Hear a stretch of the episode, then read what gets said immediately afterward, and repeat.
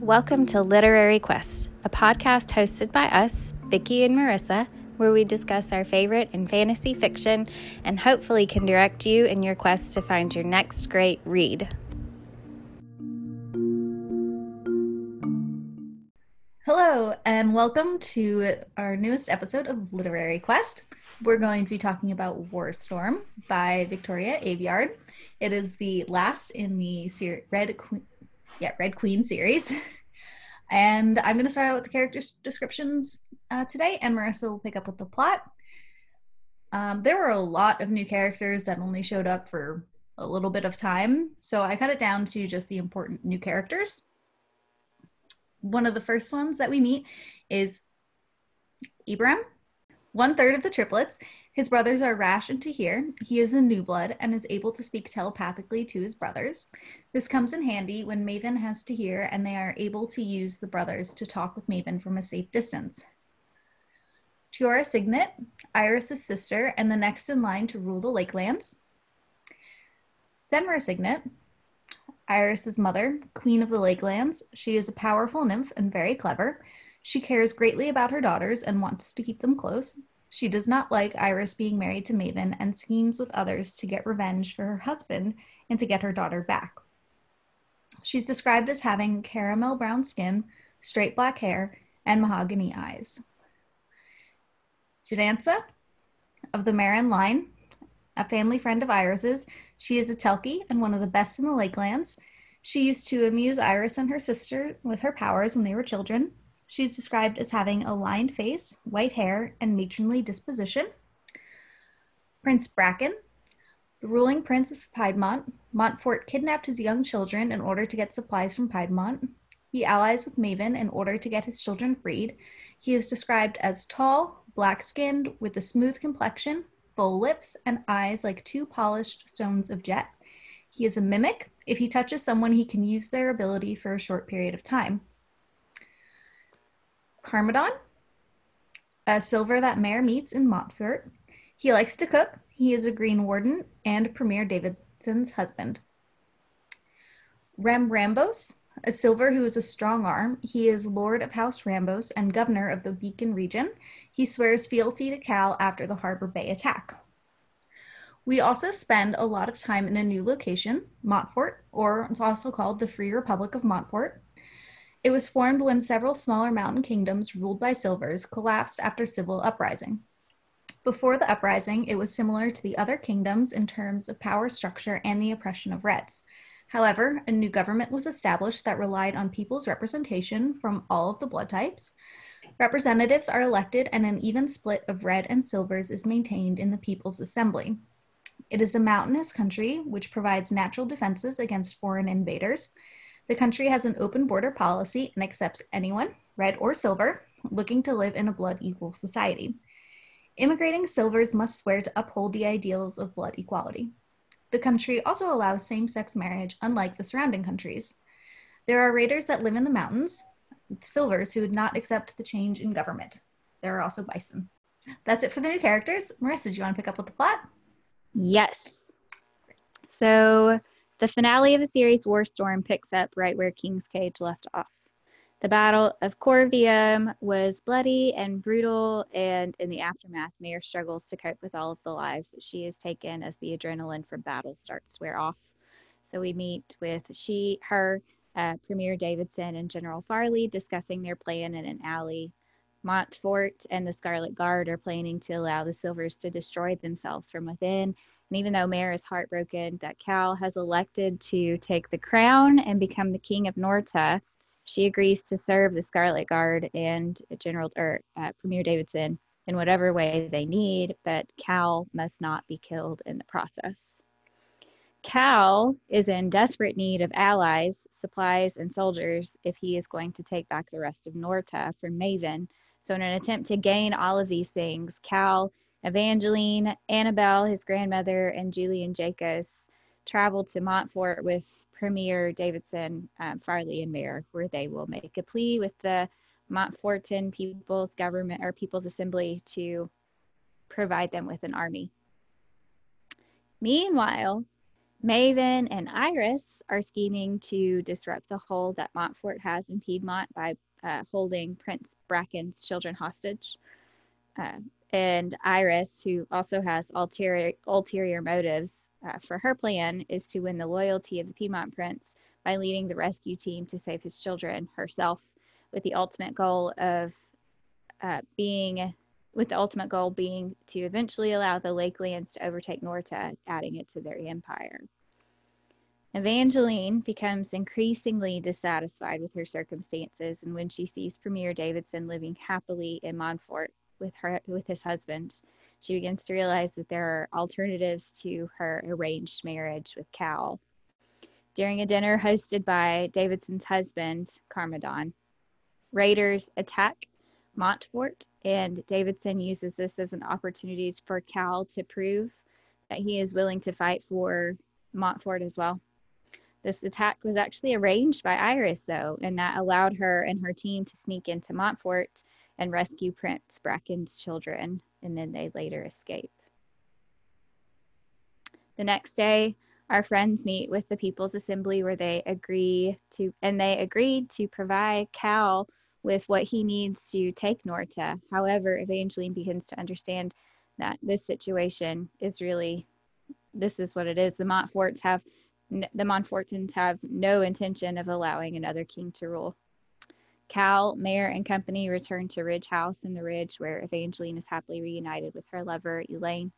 She begins to question her circumstances more and more, and while there, the Nortans receive word that the Piedmont base, where the Scarlet Guard and Montfort had been stationed, has been overtaken by Maven, with Reds and New Bloods and Scarlet Guard either dead, hiding in the swamps, or held captive.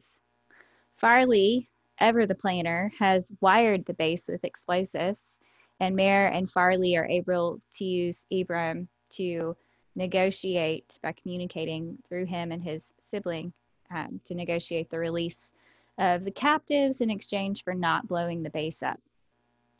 Army now at hand, Cal lays siege to Harbor Bay, while Mare and friends attack Newtown, one of the tech towns where Reds are basically enslaved. Newtown is won by the Scarlet Guard, but Killorn is nearly killed in the process after he's pushed down a set of stairs by Sil- Silver's intent on stopping there. Once she ensues that Killorn ensures that Killorn will live, Mare takes off for Harbor Bay, where Iris is waging a battle to keep Harbor Bay out of Cal's hands. Cal is te- teleported to the battleship where Iris is positioned, but he is terrified of water. And although they are both formidable opponents, Cal falls into the sea. He is rescued, but very nearly dies um, from drowning, healers have to work to save him. And Harbor Bay is won by Cal and the Scarlet Guard, although Iris has destroyed a lot of property in the process. Cal still plans to take the crown, and Mare still wants democracy for Norta. But after almost dying, they both seek comfort from each other, even though they recognize their situation as being very temporary they briefly reunite. Maven receives a message from Cal inviting him to meet. They all recognize this for what it is. This is a meeting that will not resolve in the way that they want. There's no way that Maven will surrender. And Cal is not going to accept any alternative that doesn't end with him being king. But he tells Mare that he just needs to see Maven one more time to make sure that he really is unable to be saved, that his brother really is gone. And so they meet on a small island near Harbor Bay in a ring of silent stone, and Mare is very nearly debilitated by her terror uh, under the influence of the silent stone. Things go as anticipated. Maven refuses to surrender. However, it is revealed that Cal's grandmother, Anabel, and Uncle Julian have been doing some scheming of their own. So they've been collaborating with Iris. Iris and her mother, Queen Cenra, subdue Maven and trade him for Salin Iral, who's the silver who murdered Iris's father. And then Iris and Cenra murder Salin. Evangeline realizes, though, that a trade of Maven for Salin is not an even trade and that her father, Volo, is undoubtedly part of this trade too. Knowing that her father will likely die, she struggles with deciding to allow things to unfold or to warn her father. Maven is now captive, leaving Cal open to take the throne of Norta. They immediately begin making plans for a coronation in the capital of, Nor- of Norta, Archeon. However, this is where the Scarlet Guard reveals the rest of their plan. They will not support Cal as king. He can choose to abdicate, and the Scarlet Guard will stay and support him, but he risks the alliances with the Silvers that he's made. Or he can take the throne, and the Scarlet Guard will withdraw their support, leaving him extremely vulnerable to attack from the Lakelands. Guess what he chooses? The throne.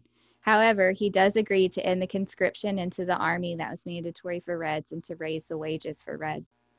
The Scarlet Guard withdraws to Montfort, with Mare, Farley, and Davidson teleporting out of the castle, taking Maven with them.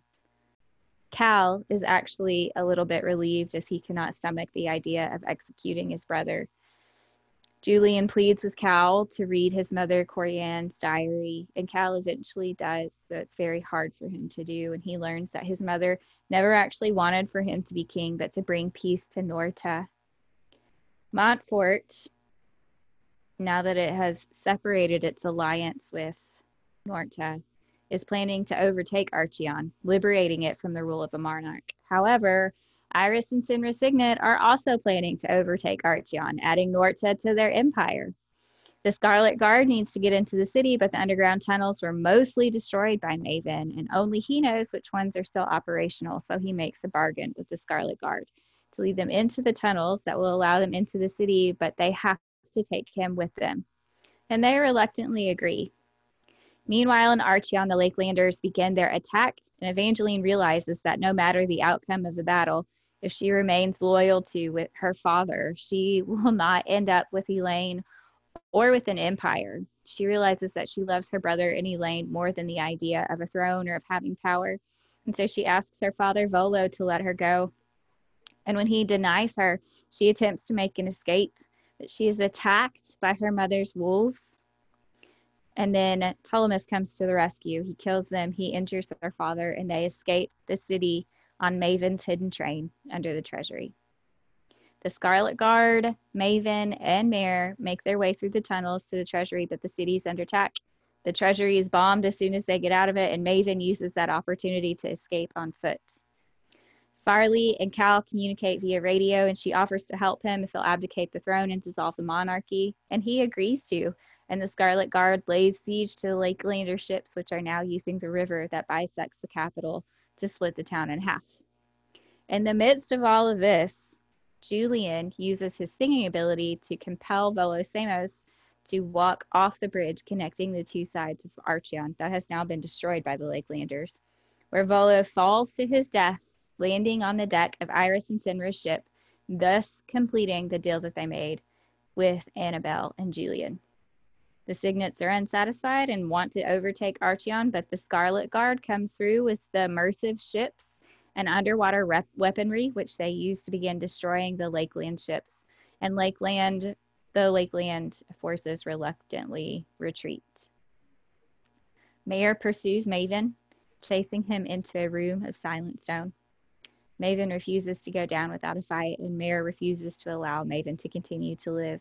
So they fight abilities muted by the Silent Stone to the death. And that's all I'm going to say without revealing how the book ends. If you want to know more, you can read the book or you can keep listening and we'll spoil it for you. So from here on out, spoilers abound. So, what did you think of this book, Marissa? I like the way it wrapped things up. There were some things that I wish we had gotten some more closure on, although there is another book that it's called Broken Throne that has several novellas in it, which is supposedly helpful in kind of wrapping up and bringing closure to a lot of the characters. So I liked it. Um, I liked it, but I wish that there had been some more more available closure to the end of a series. What did you think? I thought it was very long and there was a lot of I guess, up and down to it. So there were really boring parts. Like I fell asleep multiple times reading this book. and then you would have these really exciting parts, these attacks on like Harbor Bay that I was like, oh, this is awesome. And then after I finish that, I fall back asleep. Maybe I was really tired. Yeah. I, don't, I don't know. I just felt like the book was really up and down with what was going on. There were a lot of a lot of descriptive passages that I felt like didn't really need to be in there. Um, yeah. I think it could have been like 200 page shorter and yeah. Been there were quite a few descriptive passages that I really like either skipped or skimmed very yeah. quickly. Yeah. I did I did like the ending as mm-hmm. we talked about. Um I thought the ending was appropriate. I was like you, I less thrilled there was closure with some of the characters, especially Evangeline. Mm-hmm. But I also felt again we were given a really unsatisfying death of a villain. We didn't see yeah. Maven die. No. So. And I didn't want him to die. That's true. It would have been so. I wanted him to live or to get better or something. Okay.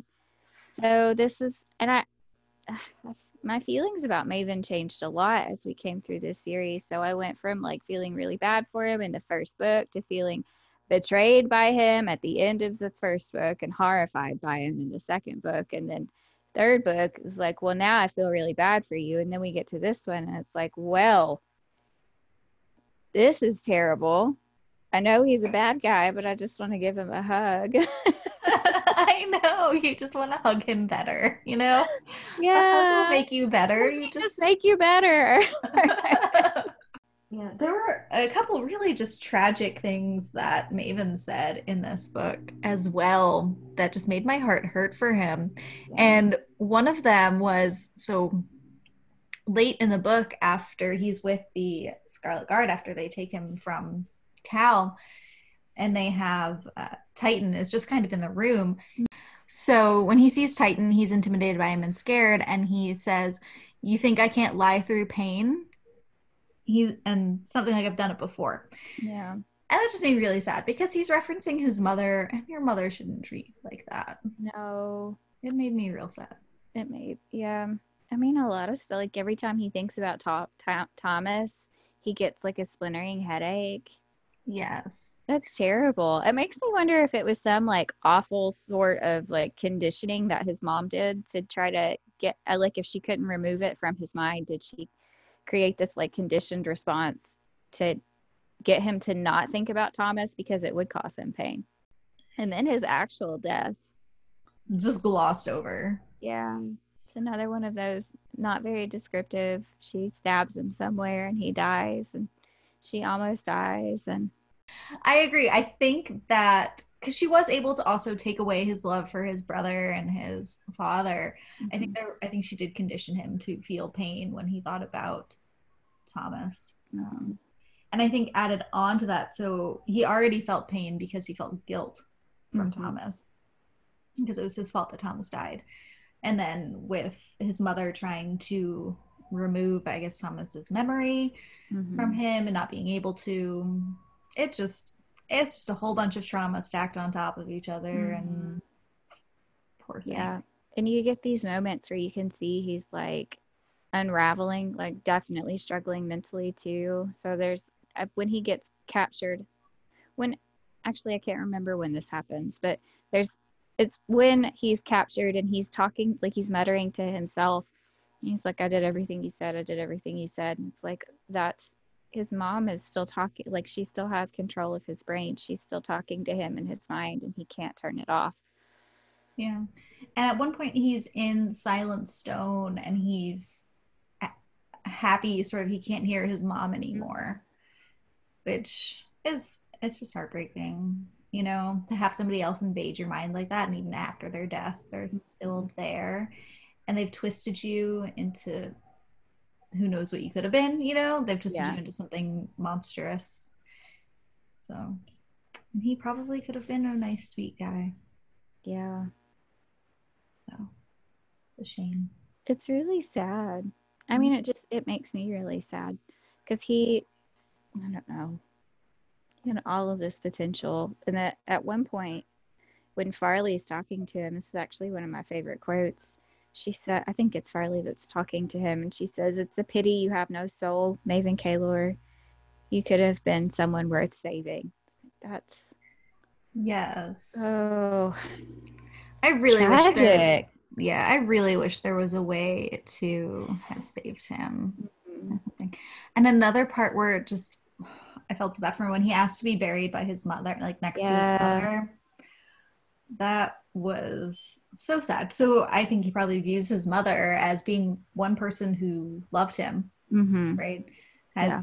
I don't know how much affection she really showed him, but it, you know, she at least said, I'm sure told him that she loved him and said, I'm the, probably said things like, I'm the only one who will ever love you. I could see that being something that happened. And so he wants to be buried near her. So sad. It is sad. And then there was another, I think you made another note on top of that where it's like he wants Mare to be the one that kills him. He wants her to do it in the same way that he killed, she killed his mother. And you, you made a note that you felt like Mare was being too harsh about the situation. Like he was trying to unravel her basically, but you don't Right. feel that way. Right. I think in that moment it was more about him and his feelings, not him being like, ah, this is going to be my last, like, screw you sort of thing. Make Mhm. you kill me. I think there were several things, several reasons. I I was wondering if maybe he wants to know what it was like, how his mother died, you know, Mhm. like what that was like. And Yeah. to marry somebody that he loved, is kind of obsessed with, has whatever feelings he has towards her. So maybe he wants to just die by her hand because of his Right. Feelings. I don't know how much of it is because especially towards the end, he's not as I don't want to say he's not as manipulative because he does kind of manipulate his way out of, you know, Mhm. the Scarlet Guard's hands. But yeah, I just felt like in that moment when he's talking about how he's gonna die, I just I don't feel like he's thinking about what it's necessarily going to do to Mare. Because if think about it, if you're talking about your execution, how, are you really going to be thinking about anybody but yourself? Yeah. Well, not only that, in that scene, Cal is asking all of the other leaders, what do you do when someone commits treason? Punishment is execution by all of them. And so maybe in some way, I know that Maven's ability to love his brother is kind of skewed at this point, but maybe in some way this is him. If he's asking Mare to do it, maybe that's him protecting Cal from having to be the person that kills him. Right. I agree. I don't think it was just I, I just I don't feel like it was his like a way to hurt Mare. Stick it to her one more time. Yeah. Yeah, I just I don't feel that way. Did, how did you feel? How did you interpret that scene? I mean, I could see it from Mare's perspective because she has to. I feel like Mare has had to do a lot of fighting to not turn into, like this. And this theme has come up several times. Like she doesn't want to turn into a monster. She's talked to Cameron about being able to kill and not let it turn you into a monster. And so I feel like, and she has had, even though it's, it's sort of an, eh, she had a really allegedly she had really strong feelings about about Maven, and so I Allegedly. can understand. I mean, apparently she loved him. I didn't. I didn't feel it in the first book when she said it happened, like when she was in love with him, but I. I felt it in the last book when they had more. I don't know, but I I could see her feel it, and because she has been so manipulated by Maven, I could see from her perspective feeling like it was just one more way for him to manipulate her. But just because she felt that doesn't mean that that was actually his intention behind it. Right. although she said but since the first like the, since the the second book she's being saying like we got to kill maven i'm to be the one to kill maven and then the time comes and she's like no i don't want to do that and then she kills him anyway. and then she kills him anyway she stabs him Oh. Like, this is your time to shine, babe. Oh, No. I was wrong. I don't want to do it. Which okay, but I mean that's been her like especially in the second book with Cal, she was like, We gotta kill Maven, I'm gonna kill Maven. And then the third book she was like, I gotta stop talking about killing Maven in front of Cal so much. it's interesting that it and she talks about this and when in that scene when they're in that room of silent stone and Maven has got the upper hand on her for a little bit, and she's like, "This is it. This is how it ends." Just a, like a, a red, weak, a weak red girl or something. Mhm. I think it's interesting that it it does come down to not having the ability, not having them not being able to use their powers, and it makes me, you know, in a bunch of the other books that we read. When the, the main characters have magical powers, they also train. Like they they use they they take advantage of their other abilities strength and agility wise their ability to defend themselves in like combat not relying on their powers so much and that's not something that Mare has done through since she discovered that she has lightning she just wants to rely on her lightning abilities which if you have lightning that's fantastic but clearly you're going to end up in these situations where you can't use your abilities and what do you do Almost die. almost die several times.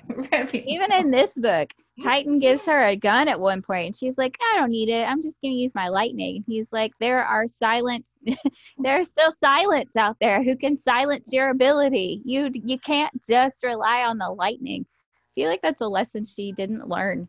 I, she didn't even like in I think it was the second book. She could have spent so much time trying Yeah. to like, even master her powers. Like she didn't even have much effort into mastering her own powers. She was just like, I have the lightning. I'm fine. Yeah, And then she finally, what is the third book? I Yeah. guess she's Mhm. like, oh yeah, I guess I can I can train. yeah. But, like, come on. Like learn some hand to hand combat. Yes. Learn how to shoot a gun or hold a knife or whatever. Like this. Also, uh, in the beginning of the book, Mare says this I love you as a promise we both made, and we both broke. It should mean I choose you above all else. I want you more. I need you always. I cannot live without you. I will do anything to keep our lives from parting. Oh, that bugged me so much. okay. That's a really toxic way of looking at a relationship. Yeah. And I really hate that it's in a young adult book Yeah. because loving someone doesn't mean you always have to choose them. They may like, and not choosing them doesn't mean that you don't love them. yeah. You know, which is what Yeah. Mare's saying. That's not what that means. Absolutely. Well, this is more of that like obsessive. Just, I mean, just that sentence out of context sounds more like that obsessive type of love that we associate more with like what how Maven views Mare. Like, I, I need you always. I cannot live without you. I will do anything to keep us from parting to the point that I'm going to brand you and hold you hostage. So, and I also, I mean, this is not i agree this is not a healthy descriptor of love and it takes more to make a relationship work than just being in love with someone. I mean love is important but there's also like trust and mutual respect and all of these other things. And so i have i like love stories but uh, when it comes to stuff like this i have a really big problem because it takes more than love to make a relationship work. And i think I think that gets missed. Also, you can you Mhm. can love someone and and not be meant to be with them. Yes. I think that's a great point too. And certain people that you love at one point in your life, you know, they fit you in that moment in your life and don't fit in a later moment, you know? Right. Yeah. This is the problem that I have with like the idea of soulmates. Mhm. Um, the idea that there's only one person that's going to be meant for you for your entire life. People change. Things happen, you know, even if it's not like some people you experience trauma, you experience different things in your life that maybe your partner doesn't experience. And so while they're a good fit for you at one part in your lives, that doesn't guarantee that they're meant to be with you for the rest of your life. But I, I hate the idea that there's only one person meant for each person forever. Like, I know what you mean. And it's also stressful. That's a stressful thought. It is only one thought. person What if you pick the wrong person? Like, right? I think I think you can kind of like mold someone into your soulmate, if that makes sense. So, you know, uh, Kristen Bell and Dax Shepard. yeah, I think they're a great relation or a great example of a healthy relationship. Mhm. You know, they are open with each other about their problems. They go to therapy when they are feeling like, you know, issues in their relationship to keep the communication open. They actively work on their relationship as they grow, as they change, as Mhm. problems come up. And in that way, you know, you can experience different things, but you can grow together in that sense Yeah. as well. So you can kind of, I feel like, mold someone or like be molded as well yeah, keep somebody in your life like that that you love. But if you're just like, I love you, that's enough. No, it's not. no, it's And not. it doesn't mean, and loving someone doesn't mean that you have to tether yourself to them Mhm. and that you have to sacrifice your own happiness to be with them. Right. Agree. 100%. I think that I think that the definitions for love are get so skewed by like what you see uh like in TV or book or movie representations that it's not not and it's the same way with like a lot I guess a lot of the things that we read and about in a book. Like it's fiction. Mm-hmm. it's not this is not a real life representation and making it taking those things and making it trying to apply it to a real life it doesn't work So I guess our PSA this week is that loving someone does not always mean choosing them. yeah okay. Um, there's another quote about love later on that is more just an example of how much Kilorn has grown. So I felt like we saw a lot of growth in him in this book. yeah He's self-depreciating, but he's like jokes about it. And then he was also able to offer Mare some wisdom too, which was mind blowing because this is what he says I would never call loving someone else a weakness. I think living without love at all, any kind of love, is a weakness and the worst kind of darkness. That came out of Kilorn. yeah Like, go Kilorn. Mhm. Kilorn really experienced a lot of growth in the series, which I like. You know, he went from this like fearful and then antagonistic man child to, I mean, he, he really grows up a lot in the book, not just like maturity wise and becoming aware of his limitations instead of always wanting to rush into the most dangerous situation and resenting Mare when she tells him no. Like he starts to recognize these, I I'm actually probably not well suited to going into this position and I may actually die if I do this. And he um he you know just as the series goes on, he he learns to read first of all. That's huge. He learns to like develop uh bonds with the reds and the new bloods and he takes on a lot more responsibility. I mean, he really grows up which I like because he was such a butthead in the first two books. I agree. And I think that quote there that he said, I was just like, I was still thinking of Kilorn as being like, I don't want to say like kid, but you know, just being this immature guy. Mhm. And uh, he did uh, definitely have growth. But when he said that, I was like, what? yeah. Good for you with some insight and stuff. Yeah. I was, Yeah. I I was was impressed with his character because I really did not like him hmm at the start of the series and especially in book two. Yeah. I did at one point find myself being like, Mare, just love him. He'd be much easier. Yeah. He would be the easier one to deal with other than Maven and Cal. Just just love him. Yeah. Yeah. Stop putting yourself through this. Yeah. I wonder if she ever, I mean, she does never write it, so I guess that she never really thought about it. But she makes a couple of, Mare makes a couple of comments about those Calore boys, and I thought, you know, Maybe you should just settle down with a nice little farmhand or something. You know what made me sad? The part where Maven is like thinking or talking about uh, how his mom showed him Cal kissing Mare. Yeah. And then dancing. Yeah. Yes. Yes. That Oh, it's- yeah. Interesting that he put most of the blame there on Cal. Yeah. He didn't really say anything about Mare's betrayal, but he did. He was like Cal taking something that was once again isn't his. Yeah. Yeah. Yeah. Well, and that goes back to Mare just being a possession for him. Mm-hmm. This toy that he can't live without. So at one, so when they go to that meeting after Harbor Bay, she picks something specifically that shows off the M, Yeah. right? To mess with him. That what was the quote with that? It was um, to remind him that he's a monster. But is it is it reminding him that he's a monster, or is it reminding him that she belongs to him? I feel like he wouldn't view it. I don't. Does he regret it?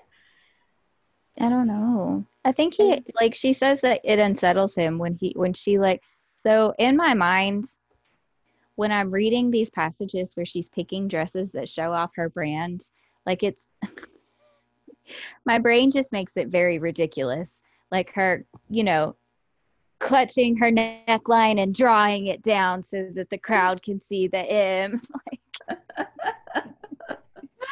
jutting her collarbone forward. it's just and I it doesn't read that way, but my brain makes it very like soap opera. again i don't huh, i feel like mare's narrative is i don't think she's a very good narrator evangeline i love her narration Mhm. right and i loved seeing other characters through her eyes because she's so harsh Yeah, she is. It cracks Yeah. me up It's pretty great. She sees Mare at one point and she's like, You look terrible. right Oh, that's great. And then she sees Mare's sister, right? And instead of being like, "Oh, she's pretty," like everyone talks about how pretty geese, uh, she is, she's like, "She's a plain type of pretty, Yeah. a red pretty." okay. Yeah. I loved her point of view. It I did great. too. Her chapters were really good in this book. So Evangeline finally, you know, she takes a point. She she gets to the point where she evolves a little bit more in this book than she did in the last book. So in the last book, she's still very very self-serving and I mean, well she's still really self-serving in this book too. But she starts to make decisions for herself. She stops uh, deferring to her father to rule her life for her, which I love. Like you go, sister, make those decisions for her for yourself. She starts to recognize that loving people is not a weakness. She makes a comment about, you know, in the beginning of the book, she's watching Mare say goodbye to her family, and she goes on about how it's disgusting and so emotional and blah. But then she, by the end of the book, she's like, you know, she realizes that having her brother, loving her brother, having her brother love her back it's not shameful and it's not something to be weak and she wishes that she could have more of that type of relationship with her family um, and she she comes to realize that she values the loving relationships that she has with Thomas and with Elane more than just having a throne and power and I like that I like that for her and I like that she stands up to her family and I like that she, you know, goes after what she wants finally. I really like Premier Davidson, Me even too. if he does meddle in other people's governments. I think he's very, very clever and very good at like political strategy. That whole when they're after they take Harbor Bay and Cal's like, and they have the armies and Cal's like, okay, time to make a capital in Norta. And the and Premier Davidson's like, well, actually, we don't want another monarch. but that's actually that's like what we do in other countries. We're gonna support you, and you put the wrong person in charge. So good luck. Bye. you picked wrong. yeah. I think he's really clever with his scheming. He does something else. I can't remember what it. I do like that. Like he and Cal, they may be the leaders of their country, but they're not hiding behind their soldiers when it comes to battle. They're like out there with them. Mm-hmm. I like that. I like that they do that, and they're not just using their people as a front. Um, Oh, you had an interesting note here about whether or not you'd want to be Cal's consort. would you want to be Cal's consort? Well, I don't really like Cal, so no. Okay. Yeah, there's no way. I can't. So let's say nothing works out the way anybody wants it to. Evangeline ends up being forced to get married to Cal. She can't be with Elane because now they're separated because Elane is married to Ptolemus, who's going to be the ruler of the Ridge or the Rift. Um, I cannot imagine how unpleasant Evangeline would be. and I, there's no way I would choose to be Cal's consort if it meant having to be around unpleasant Evangeline for the rest of my life. yeah. like this pissed off lady with metallic dresses. Nope. Pass. You know what there also wasn't a ton of follow up on? I felt like the whole the silvers are cursed by gods, right? Gods Yeah. cursed. Like there wasn't first off, then there's no gods in Norta, but there are in the Lakelands. So I thought maybe something was gonna happen. I, what- I felt like Yeah. that wasn't really followed up on, especially after you know, so he wrote that. I thought maybe there would be some follow up on the whole gods thing. But then later on in the book, um, there's a whole bunch of stuff about how Norta doesn't have any gods. Yeah. So- You know what I thought there would be follow up on? Mhm. The radiation. You know, they mentioned that there are territories that are not accessible to them anymore because of all of the radiation. What happened?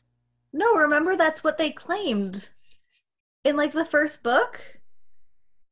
They said, "Oh, but who makes you think that there's um But there was radiation?" radiation at some point, and it wasn't. No, it wasn't the Silvers who were claiming that there was radiation when there wasn't.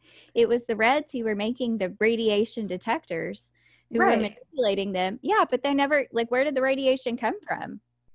Was there a bomb? Oh, I see what you're saying. You Like- wanted to know where it came from. Yes. Was there an apocalypse? Uh, like where? I know that there's the radiation's not a problem anymore, but like when there was, what started that? I don't know.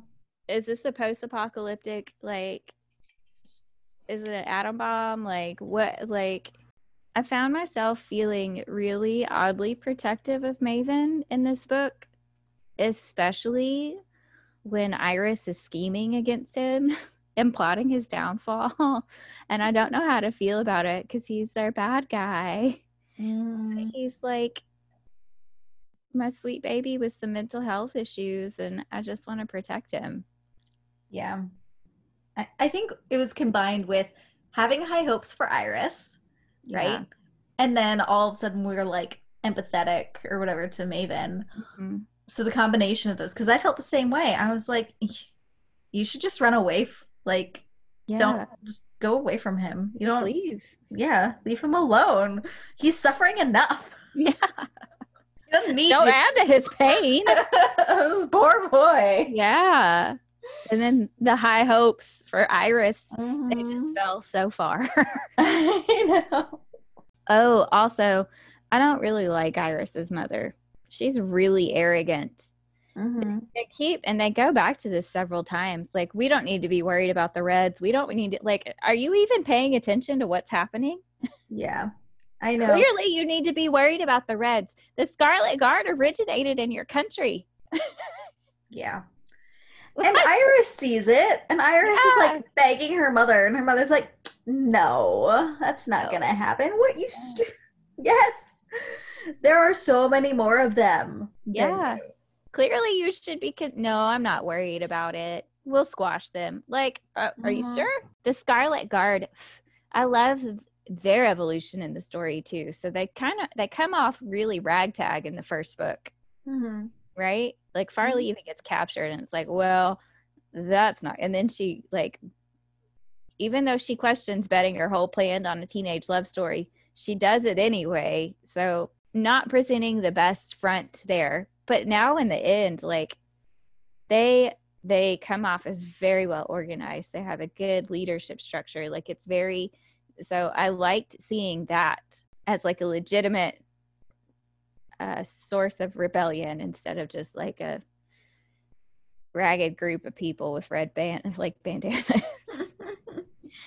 but I loved in the final battle scene when so Iris and Cenra are using their water abilities to raise the river, right? Mm-hmm. And so Farley, you know, she comes up and like they're all in Archeon and um, the water keeps rising and Cal's like, should we be concerned? And Farley's like, you just keep underestimating the Scarlet Guard. We needed them to raise the water this much. And then the submarines come in and they just start blowing the Lakeland uh, boats up. Yes, I, I love, love that. so great. I love that. Although what did it say? There was um they said that there were like thousands of Lakelander troops like under the boat, you know, like in yeah. uh below deck. I was like, they just killed a whole bunch of people because you know Yeah. They just like decimated their yeah. navy, I guess. Mm-hmm. Right? Yeah. Pretty intense. That was great. I was so glad that those came back. Yes. The story. Me too. I love that. That was such a great, you know, I mean, and that again, underestimating the the power of the Reds. Mm-hmm. Like they have the weaponry. I think it's funny that everything that's just so they talk about how indulgent like the silvers are. It made me laugh when everything that they described them wearing was like covered in jewels of some kind. Like it reminded me of the face masks people now wear now that are covered in sequins. Like we let's just bedazzle everything. like Iris is talking about her father's armor at one point and it's got like sapphires embedded to into the armor. That is the most impractical addition to armor that I can think of. oh, it's true. It's stupid. it is. Let's just get our little bedazzler out and the money. I can't mm-hmm. imagine the money that is spent just casually adding like rubies to a dress. Yeah. Okay. It fits with who the silvers are, though. It does. It fits with who the silvers are. It's just yeah. so, gosh, it, it sounds gaudy. It does. It sounds so ugly. It does. Also, I could never wear a dress like that. I would be so anxious about sitting down, like I'm going to dislodge one of these carefully sewn on rubies and diamonds that's on my dress. Who knows where it's going to go? Okay, so we have that meeting at Harbor Bay with Maven, and Farley is talking to the Queen Cenra Cygnet. I think it's who she's she says this to. She says, "Are you so threatened by the people you spit on that you can't allow them simple freedom?" Which is outstanding. And Queen Cenra is like visibly shocked because how dare like she's never been talked to that way before. Again, so arrogant. I I really don't like her. But also Farley is just outstanding. And then Julian says to her, the years are long, but eventually, always, fortunes shift. The people rise. Such is the way of things. Either let change come willingly, help it along, or face the wrath of such forth such force. It might not be you or even your children, but the day will come when Reds storm the gates of your castles, break your crowns, and slit the throats of your descendants as they beg for the mercy that you will not show now. I loved, yes. loved that. It that's probably one of the best quotes in the entire series. If not, yes. the, it it was great. It was so great, and it made me forgive Julian a little bit. Me too. Because that was amazing. Yeah. It's so yeah. I agree. Mm-hmm. I think you know, I there are like I, I sort of wonder if maybe Julian could see that Cal was going to get to the point where he was willing to abdicate the throne because of the journal that belonged to Cal's mother because and so he was trying to help like he was trying to get Mare to maybe not be so hard on him because he knew that Cal was eventually going to change his mind. And he was trying to save Cal some heartache. But I, I think Cal needed that rejection from Mare. He needed that challenge from her to realize, like, because if she had just gone along with it, I don't know mm-hmm. that he would have changed his mind so readily about being king. I think it was good for, I mean, it was good to see this moment from Julian too, because a lot of times we just see him hiding behind books or in libraries. And so for him to come out with something this powerful to say is a really strong moment for his character. So after Cal takes back the throne and Premier Davidson tells him that they won't support unless he abdicates, he does give in the to the concession of okay, well we'll you know get rid of the conscription, right? They don't have to join the army, and then I'll push for fair wage. And it's like, okay, but that's it just bugs me because you get a little bit, and I feel like they feel like that's enough. Yeah. You know, it's you're still oppressing people, mm-hmm. and now you've given them just something that you can go. But look at this nice thing I did for you. Now you're not mm-hmm. forced to join the military. But at the same time, they're still oppressed enough that probably joining the military might be their best option. But I did a nice thing for you. Mm-hmm. Yeah, not even just governments. That could be tied to relationships and friendships and abusive relationships, whatever. It could just be really tied to anything. Like, I got you a present. I mean, yeah, I know I beat you last night, but look at this present I got you. Yeah. Especially applicable. That's how things go a lot of times in relationships that are like that. Like, I'm sorry I hurt you, but I got you this, whatever. And I promise I'm never going to do it again mm-hmm. until it happens again. Yeah. So here's something that annoyed me about pretty much every character in this book except Maven. And it's like it didn't bother me about Maven because he doesn't feel bad about anything that he does. When like every single person in this book was like, wow, it feels really bad to have a conscience. I feel bad for killing people. Iris is like, she kills Salin Iral and later was like, huh, I don't actually feel very satisfied after murdering this person. I'm having all of these uncomfortable feelings. Congratulations. you have a conscience. It tells you you did a bad thing and you should feel bad. like, and every, I feel like every, most of the characters in this book have a moment like that where it's like, wow, I feel bad about the decisions that I made. And you should. You should. yeah. Um, his death, though, was bothered me.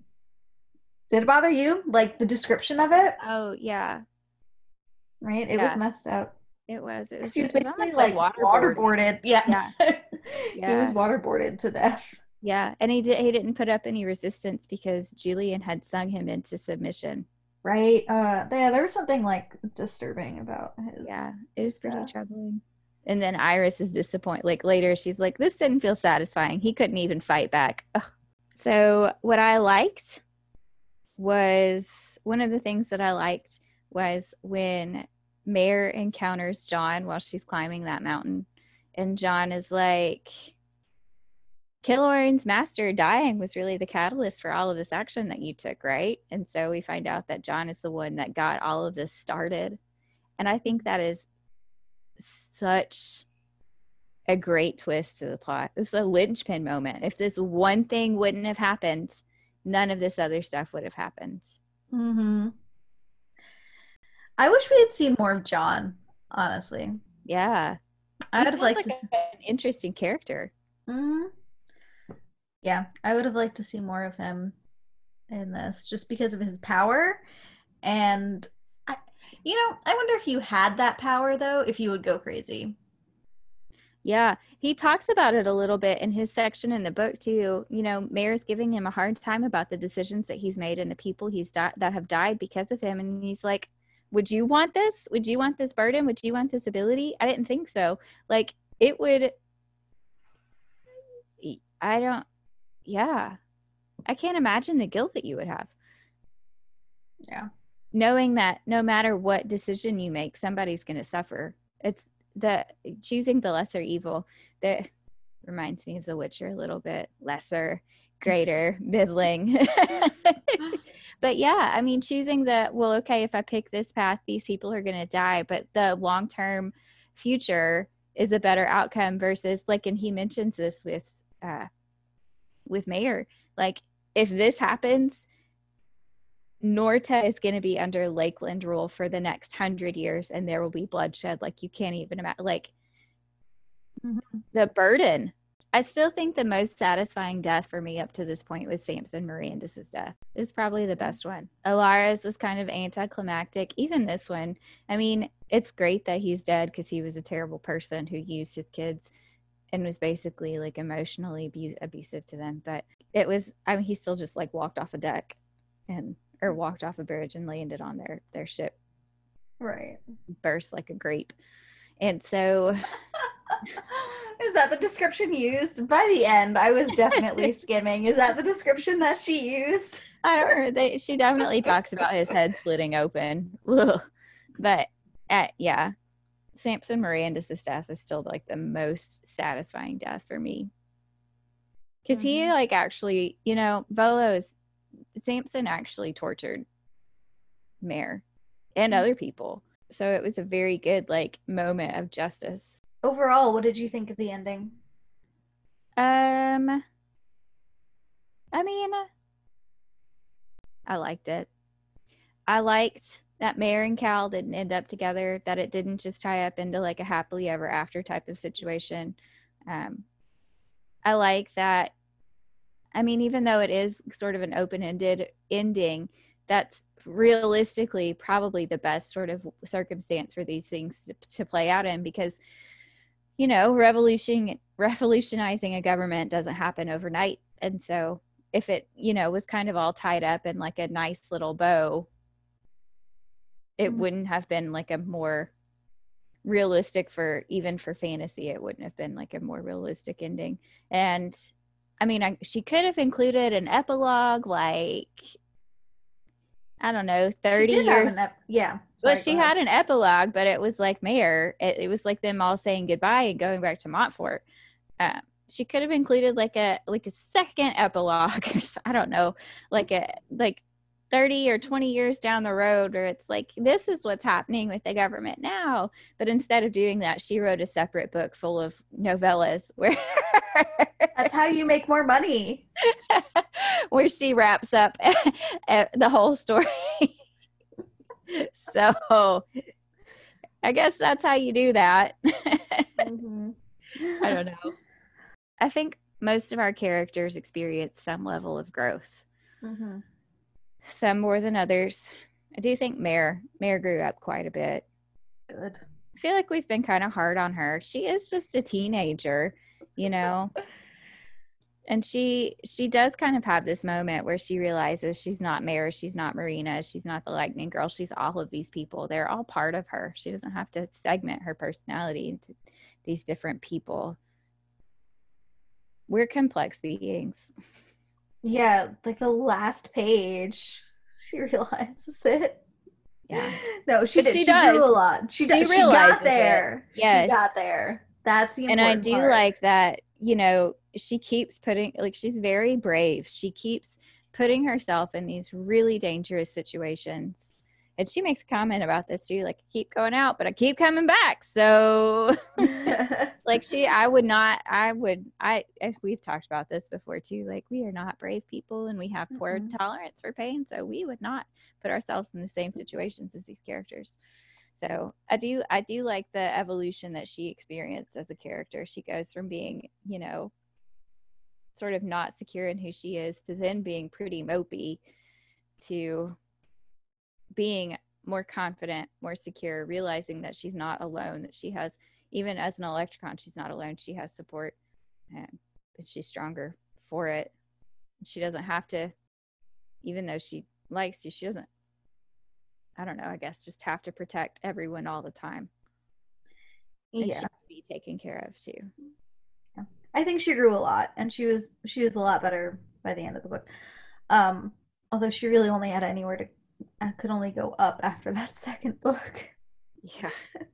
Oh, so angsty. Yeah. But the second book was probably my least favorite book. Yeah.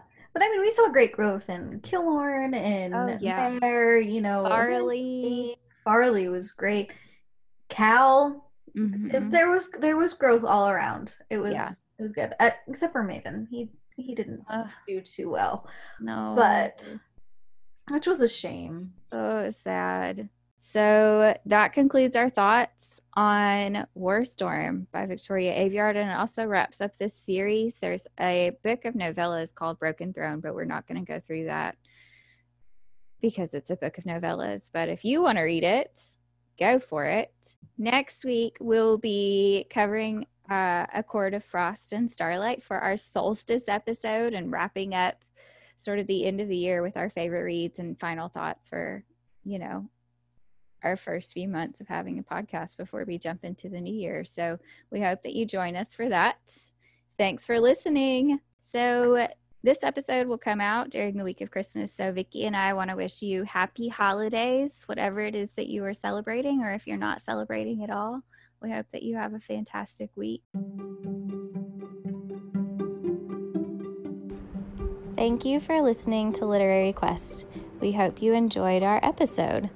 If you'd like to follow us on social media, we can be found at Literary Quest Podcast on Instagram or Facebook. You're also welcome to share your thoughts and ideas with us via email at literaryquestpodcast at gmail.com. Thanks again.